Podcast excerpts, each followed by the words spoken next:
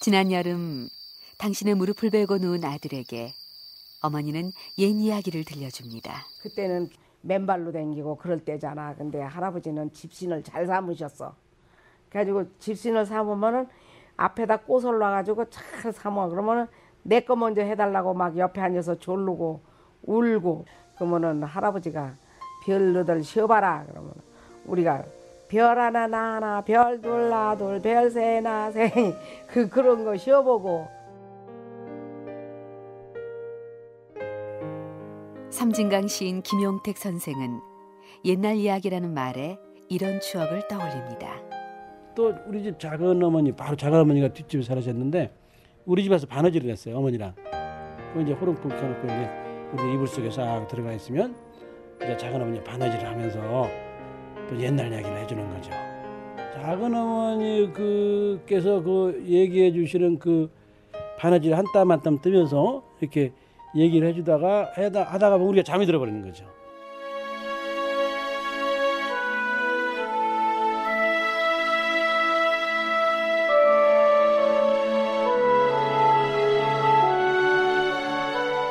우리들은 수많은 이야기를 들으며 자랍니다. 이야기 속 주인공과 함께 하늘을 날기도 하고, 때로는 이야기의 끝에서 꿈과 만나기도 하는데요. 이야기란 과연 무엇일까요? 이야기 속에 무엇이 우리를 꿈과 환상의 세계로 이끄는 것일까요? 지금부터 그 이야기의 숲속으로 걸어 들어가 봅니다.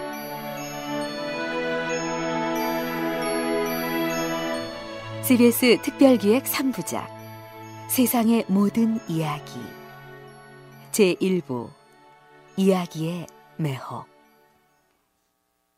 제가 이 살던 어린 시절에 어린 시절을 보내던 그 마을에 아주 이야기를 맛깔스럽게 잘하는 아저씨가 한 분 계셨는데 칠봉이라는 이름을 가진 아저씨였어요. 어, 이분이 아주 얘기를 잘해주셔서 우리 아이들의 혼을 속 빼놓았던 기억이 나거든요. 근데 이 아저씨의 그 이야기 특징이 어디에서 어디까지가 꾸미는 얘기고 어디에서 어디까지가 사실인지를 잘 구별하기 힘들게 하시는 것이 특징이었습니다. 그래서 아이들은 가끔 아저씨의 꾸미는 이야기에 깜빡깜빡 속, 속아 넘어가곤 했죠. 아 정말 있었던 일인가 이렇게요. 동화 작가 서정호 선생이었는데요. 옛날에는 우리가 살고 있는 모든 곳에 이야기가 있었습니다. 사랑방과 건넌방에 이야기가 넘쳐났었고 우물 속에도 이야기는 가득 담겨 있었습니다. 김영택 시인은 그 시절 이야기가 많았던 이유가 있었다고 얘기합니다. 그때 못 먹고 가난했잖아요. 못 먹고 가난했기 때문에 사실은 이야기가 풍성했습니다. 오늘날은 사실은 이야기가 많은 것 같아서 사실은 간단합니다. 잘 먹고 잘 사는 것밖에 없잖아요. 좁은, 좁은 공간, 마을이라는 좁은 공간에서 살았던 살았던 삶의 이야기들은 너무너무 많죠. 구체적이고 생생하고 재미있었죠. 그, 그 이야기가 더 많은 거죠, 사실은.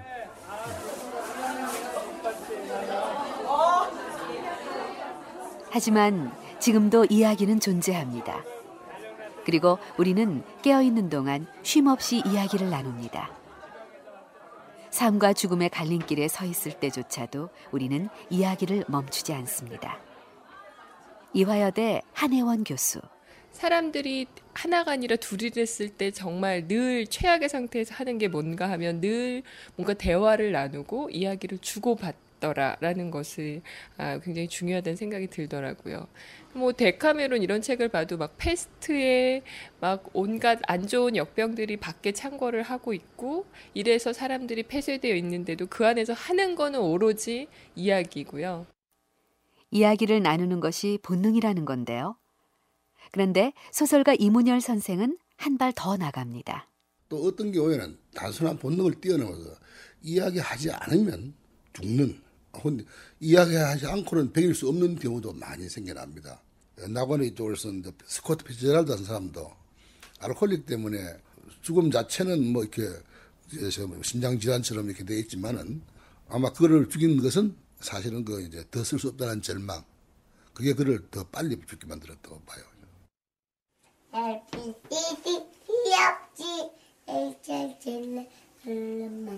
이야기하는 것이 정말 본능일까요? 올해 4살인 채영이는 잠들기 전 엄마에게 이야기해 주는 걸 무척 좋아합니다. 그래서 우리는 지난 10달 동안 채영이의 이야기를 녹음기에 담았습니다. 취재 한 달 무렵이었던 지난해 10월. 원숭이가 살았는데, 원숭이가? 어, 근데, 원숭이는 혼자 집에서 팝콘 먹고 있었어. 혼자 집에서 팝콘을 먹고 있었어? 엄마 구워줬어. 엄마가 팝콘 만들어줬구나. 엄마, 아빠가 좋아하는데, 좋아한 거야. 깜짝 놀란 거야.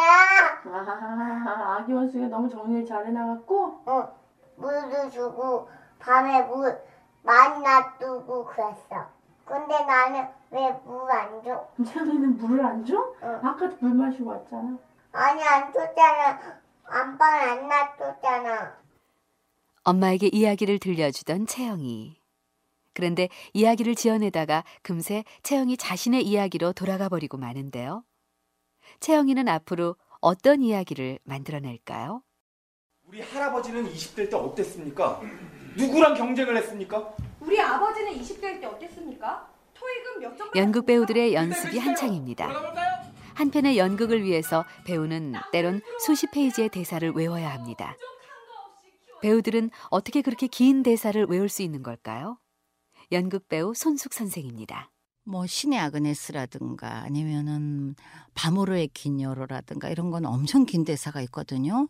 얘기가 머릿속에 들어오지를 않으면 대사가 외워지지를 않아요. 그 이야기 속에 내가 어떤 인물인지 그림과 얘기가 이렇게 머릿속에 떠올라야 돼요. 대사를 혹시 까먹을 때도 있어요. 이제 연극은 언제나 라이브니까. 그럴 때는 이 얘기가 무슨 얘기였지? 그 생각을 하면 대사가 또 기억이 나요. 배우가 그렇게 긴 대사를 외울 수 있는 비결 가운데 하나. 바로 이야기에 비밀이 숨어 있었습니다. 경희대 최혜실 교수의 설명을 좀 더 들어봅니다. 예를 들면 이제 화학 원소 주기율표에서 극하나마 아라라 철수와 구수은이 백금 이야기라고 제가 그걸 외웠는데 그게 뭐냐면 크롬, 칼슘, 나트륨, 마그네슘, 알루미늄, 뭐 아라곤, 뭐 백금, 수은, 뭐 철, 구리 이런 거예요. 그거를 어, 너무너무 외우기가 힘드니까 이제 뭐 화학 선생님이 경상도 사람이었는데 철수가 너무 그걸 못 외우니까 철수를 막 때리면서 극하나마 알아라 철수야 좀 구수은 백금 이야기 좀 알아라 이랬다. 이런 이야기 구조 속에서 그 정보를 입력을 했거든요. 그러면 잘 외워지는 이유가 뭐냐면 우리의 기억 저장 장치가 이야기 구조로 되어 있기 때문이래요. 오래전에 봤던 영화의 주인공 이름은 기억하지 못해도 줄거리는 생각나는 경우가 종종 있는데요. 안동대 임재해 교수는 그것이야말로 이야기의 가장 큰 특징이라고 말합니다. 일단 이야기가 됐다고 하는 건 문학 작품처럼 하나의 그 구조로서 실체를 가지거든요. 근데 그 고정적인 실체는 이야기하는 순간에 듣는 사람이 자동적으로 기억이 되게 돼, 되도록 그렇게 구조화되어 있어요.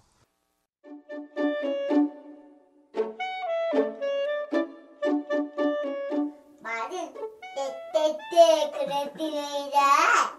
그리고 얘는 오십 토끼랑 잘 지내. 채영이의 이야기를 녹음한 지 넉 달째. 채영이는 잠들 때까지 수많은 이야기를 엄마에게 들려줍니다. 그것은 엄마와 함께 읽었던 동화 속 이야기일 때도 있고, 때로는 깜짝 놀랄 만큼 새로운 이야기인 경우도 있습니다. 오늘 채영이는 재미있는 이야기를 해달라는 엄마에게 이런 이야기를 들려줍니다. 양이가 양이가 숲으로 가다가 늑대를 만났습니다. 착한 늑대는 양이를 먹고 있지 않았습니다. 그래서 양이는 너무 기뻤습니다. 그래서 너무 웃겨서 깔깔깔 소리를 냈습니다. 너무 재밌죠? 그렇지만 깔깔깔깔 소리는 계속 커졌어요. 그래서 깔깔깔깔 소리가 자꾸 나왔습니다. 그래서 너무 아팠어요. 아 그게 왜 재미있는 이야기라는 엄마의 주문에 무조건 웃음이 들어가야 한다고 생각했겠죠? 그런데 넉 달 전과는 뭔가 좀 달라진 것이 있습니다. 넉 달 전엔 이야기를 지어내다가 자주 자신의 이야기로 되돌아오곤 했었는데요. 이제 그렇지는 않습니다. 그리고 더 중요한 특징은 이야기 속에 약간의 반전이 들어가기 시작한 건데요. 양이 늑대를 만났지만 늑대는 착한 늑대였습니다. 덕분에 죽을 줄 알았던 양이 살아났고 그래서 웃을 수 있었던 거죠. 이쯤 되면 채영의 이야기 짓는 솜씨 좀 늘었다고 해도 될까요?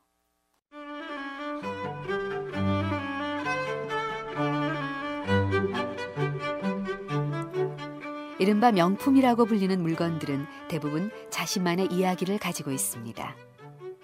프랑스 한 귀족이 마시고 병이 나았다는 에비앙 생수에서부터 마릴린 먼로가 영화 7년 만에 외출을 찍을 때 신었다는 페레가모 구두까지 이야기를 가지고 있지 않은 명품은 없다고 해도 지나치지 않을 정도인데요.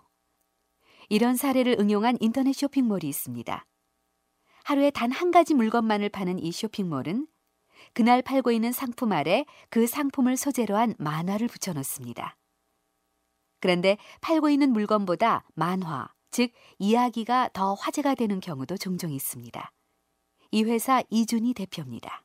만화 작가 한 분은 어, 제 원어데이 회원들 중에 골수 팬들도 많이 생기고 아, 이제 어, 그분이 작업 안 하실 때도 있는데 그럼 왜 안 왔냐고 이제 섭섭해하고 그러신 회원들도 많이 있어요. 그래서 뭐뭐 구매를 안 하시는 분들 중에서도 들어오셔갖고 만화 보고 한참 웃다가 갑니다. 뭐 이런 식으로 평을 해주시는 분도 있고.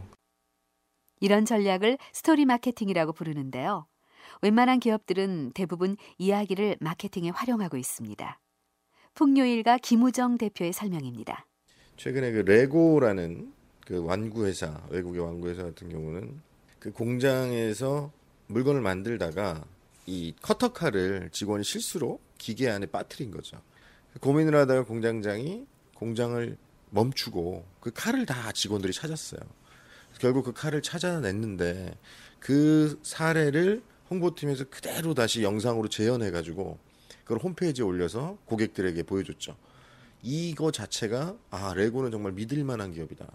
우리 아이들이 이렇게 생각하는 기업이구나라고 폭발적인 반응을 일으키면서 정말 소비자들로부터 사랑받는 기업이 된 사례, 그런 레고의 사례도 있고.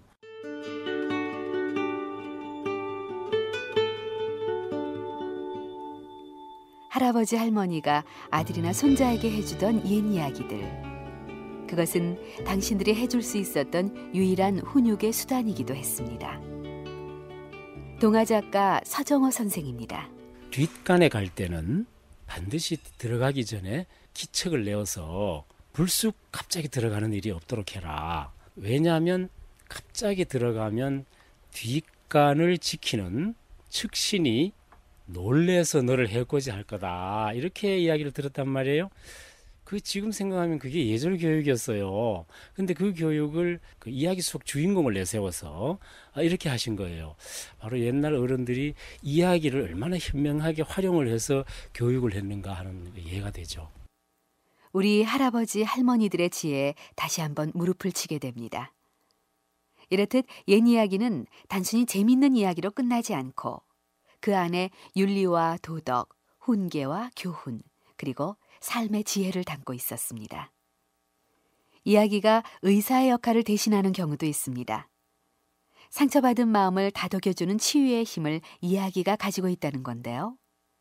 한국 스토리텔링 연구소 서미애 대표는 실제 있었던 이런 사례를 소개합니다. 금송아지 이야기라고 해서 굉장히 재밌는 이야기가 있는데 엄마가 자기 딸한테 들려줬었어요. 근데 이 계모가 들어와서 이 아이를 죽이고 죽이고 또 죽여요. 엄마가 그 이야기를 들려주고 나서 이제 아이한테 그렇게 그 질문을 던진 거예요. 이 이야기에서 나오는 사람들 중에서 누가 제일 싫어 하니까 아버지가 싫다고. 죽인 건 엄마인데 싫은 사람은 아버지라고 나왔거든요.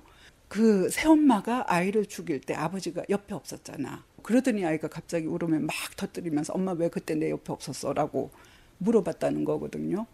왜 그러냐고 도대체 언제를 얘기하냐고 하니까 얘가 이제 학교에서 오다가 초등학교 2, 3학년 때인가 학교에서 오다가 이상한 아저씨한테 이렇게 그 붙잡혀 가가지고 걔가 간신히 이렇게 돌아왔대요. 그런데 이 막상 당한 아이는 놔두고 이분들이 사회적으로 일을 처리하신 거예요. 왜 당신들 내 옆에 없었냐고. 그래가지고 이제 이 엄마도 미안하다 그때 있어주지 못해서 미안하다. 라고 하고 이제 끌어안고 막 이럴 때는 이거는 가족의 치유가 일어나는 거거든요. 또 해줘? 어, 어떤 얘기 해줄 거야? 사자, 사자. 사자 얘기? 어, 사자는, 사자는. 다시 채영이네 집입니다. 채영의 이야기를 녹음한 지 열 달째. 오늘 저녁 채영이는 엄마에게 어떤 이야기를 들려주고 있을까요? 늑대는 혼자 살았습니다. 그래서 외롭게 살지만요, 꼭 참고 있었습니다. 나중에 새로 친구들을 만나기로 했거든요. 그래서 오래오래 생각하게 살아야 된다. 아, 됐다. 채영이 이야기에 눈에 띄는 변화는 없지만 이야기의 마무리가 귀에 들어옵니다. 성급하지만 해피엔딩을 위해 애쓰는 모습 느껴지시나요? 또 다른 얘기 하나를 더 들어봅니다. 옛날 옛날 우리 마을에 집에 큰 말이 있었습니다. 그 중에는 강아지와 고양이랑 야옹이랑 개랑 사람이랑 같이 살았어요. 되게 많지. 음. 아, 사람만 살았지? 그렇지만, 파티도 열기를 했어요. 도둑들이 왔어요. 도둑들은 그 안에서 먹고 싶은 게 하나 있었어요. 케이크 먹고 있다. 우리도 먹으면 좋겠다. 근데 못 먹고 돈이 없어. 그랬습니다. 그래서 즐겁게 살았답니다. 고양이와 닭, 양과 강아지, 쥐, 토끼가 살던 집에 파티가 열렸습니다. 그런데 그 집에 도둑이 든 거죠. 그럼에도 이들은 모두 즐겁게 살았다는 얘긴데요. 논리적이지는 않지만 채영이의 이 이야기는 반전을 거듭하고 있습니다. 이야기가 반전을 갖는다는 것은 이야기를 듣는 사람에게 놀라움을 줄 수 있다는 건데요. 채영이는 자신의 이야기에 엄마가 놀라는 모습을 보면서 본능적으로 반전을 끼워 넣고 있는 것인지도 모릅니다. 채영이가 혹시 재밌는 이야기의 구조를 몸으로 느끼고 있는 것은 아닐까요? 지난 열달 동안 채영이는 수많은 이야기를 지어냈습니다. 채영이는 지금도 이야기를 지어내고 있을 텐데요. 자신이 지어낸 이야기 속에서 또 다른 이야기를 상상해내기도 했을 겁니다. 그러면서 이야기 한복판에 서 있는 자신과 만나지는 않았을까요? 토끼로 변신해서 사슴과 달리기를 하고 착한 늑대와 마주치고 파란 팝콘을 먹는 원숭이를 만나면서 말입니다.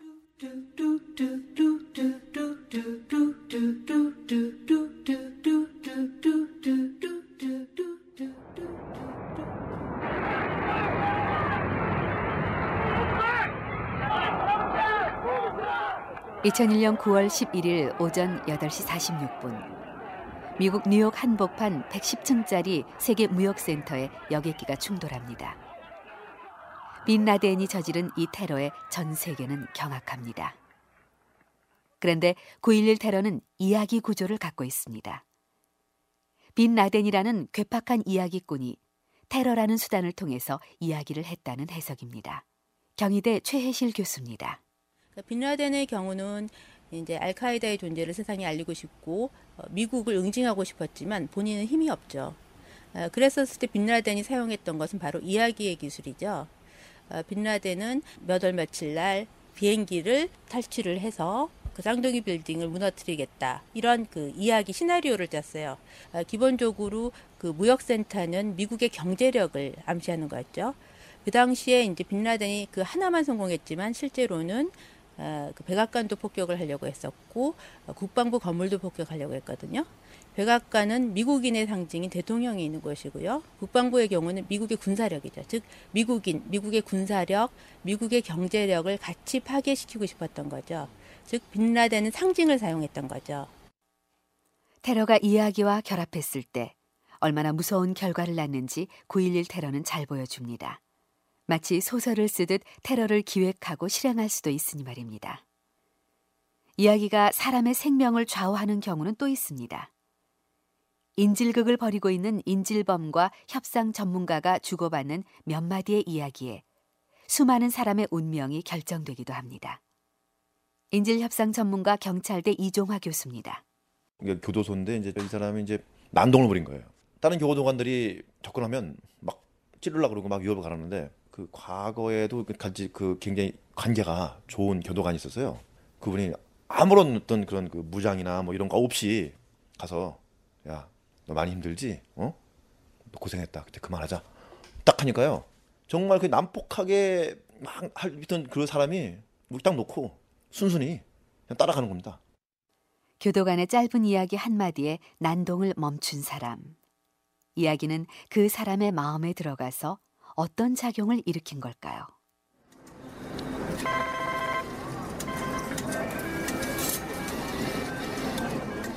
담배 연기가 자욱한 카지노. 쉴 새 없이 슬롯머신이 돌아갑니다. 신영철 씨는 15년 전 그 일이 있기 전까지만 해도 모범적인 가장이자 인정받는 직장인이었습니다.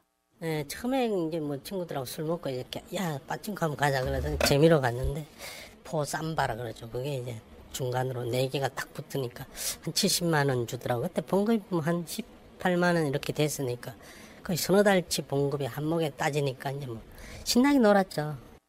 그렇게 도박과 함께 15년이 흘렀습니다. 그때서야 신영철 씨는 뒤를 돌아봤지만 이미 너무 많은 시간이 흐른 뒤였습니다. 뭐 상상 바뀌죠. 어, 상상 바뀌죠. 신체를 팔아먹는 사람들, 심장, 심지어 눈까지 이렇게. 저는 경마를 했, 했었기 때문에 텔레비에 나오는 말이라든가 이런 거 이렇게 말 보면 생각이 퍼뜩퍼뜩 나죠. 어, 발목이나 뭐 이런 걸 보잖아요. 아, 제 발목도 가늘고 아주 잘 뛰겠다 뭐 이런 걸 이제 생각을 하는 거죠. 그런데 놀라운 사실은 사람들이 도박에 빠지는 것도 이야기와 무관하지 않다는 것입니다. 흔히 영웅 스토리는 고향에서 버림받은 영웅이 온갖 역경과 고비를 넘기고 결국 세상을 구원할 보물을 구해서 고향으로 돌아온다는 구조를 가지고 있습니다. 그런데 도박 중독자는 자신도 모르는 사이에 스스로를 바로 그 영웅으로 여기게 된다는 것입니다. 가정에서 인정받지 못하고 버림까지 받았지만 고난, 즉 카지노 도박에서 이기기만 한다면 자신과 가정을 구원할 수 있다고 상상한다는 것입니다. 경희대 최혜실 교수의 설명을 들어봅니다. 그러니까 도박도 물론 운에 의존하는 어, 능력보다는 운에 훨씬 의존하지만 그것 또한 어, 자기가 계속 어떤 임무를 향해서 어떤 목적을 향해서 부단히 노력한다는 점에서 어, 그리고 어떤 목적을 자기가 원하고자 하는 목적을 성취하기 위해서 노력하고 또 성취될 때도 있고요. 그리고 패배하면 다시 성취해야겠다는 느낌이 나타나고 이러한 점에서 상당히 중요한 스토리텔링일 수 있죠.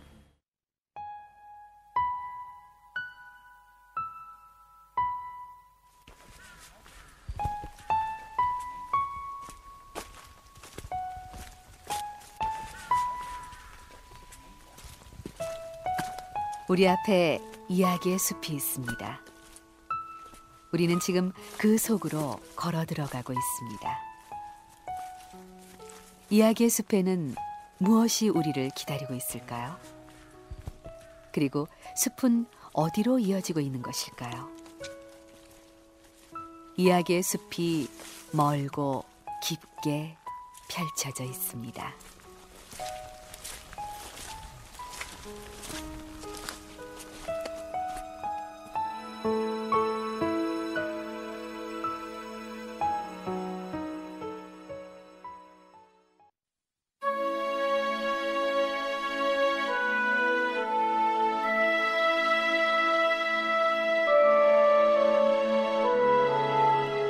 CBS 특별기획 3부작 세상의 모든 이야기 제1부 이야기의 매혹이었습니다. 지금까지 취재 구성 소병철, 해설 서혜정이었습니다. 내일 이 시간에는 우리들 사이를 끊임없이 떠돌고 있는 옛 이야기를 만납니다. 제2부 오래된 이야기 우리들은 과연 어떤 이야기를 가지고 있을까요?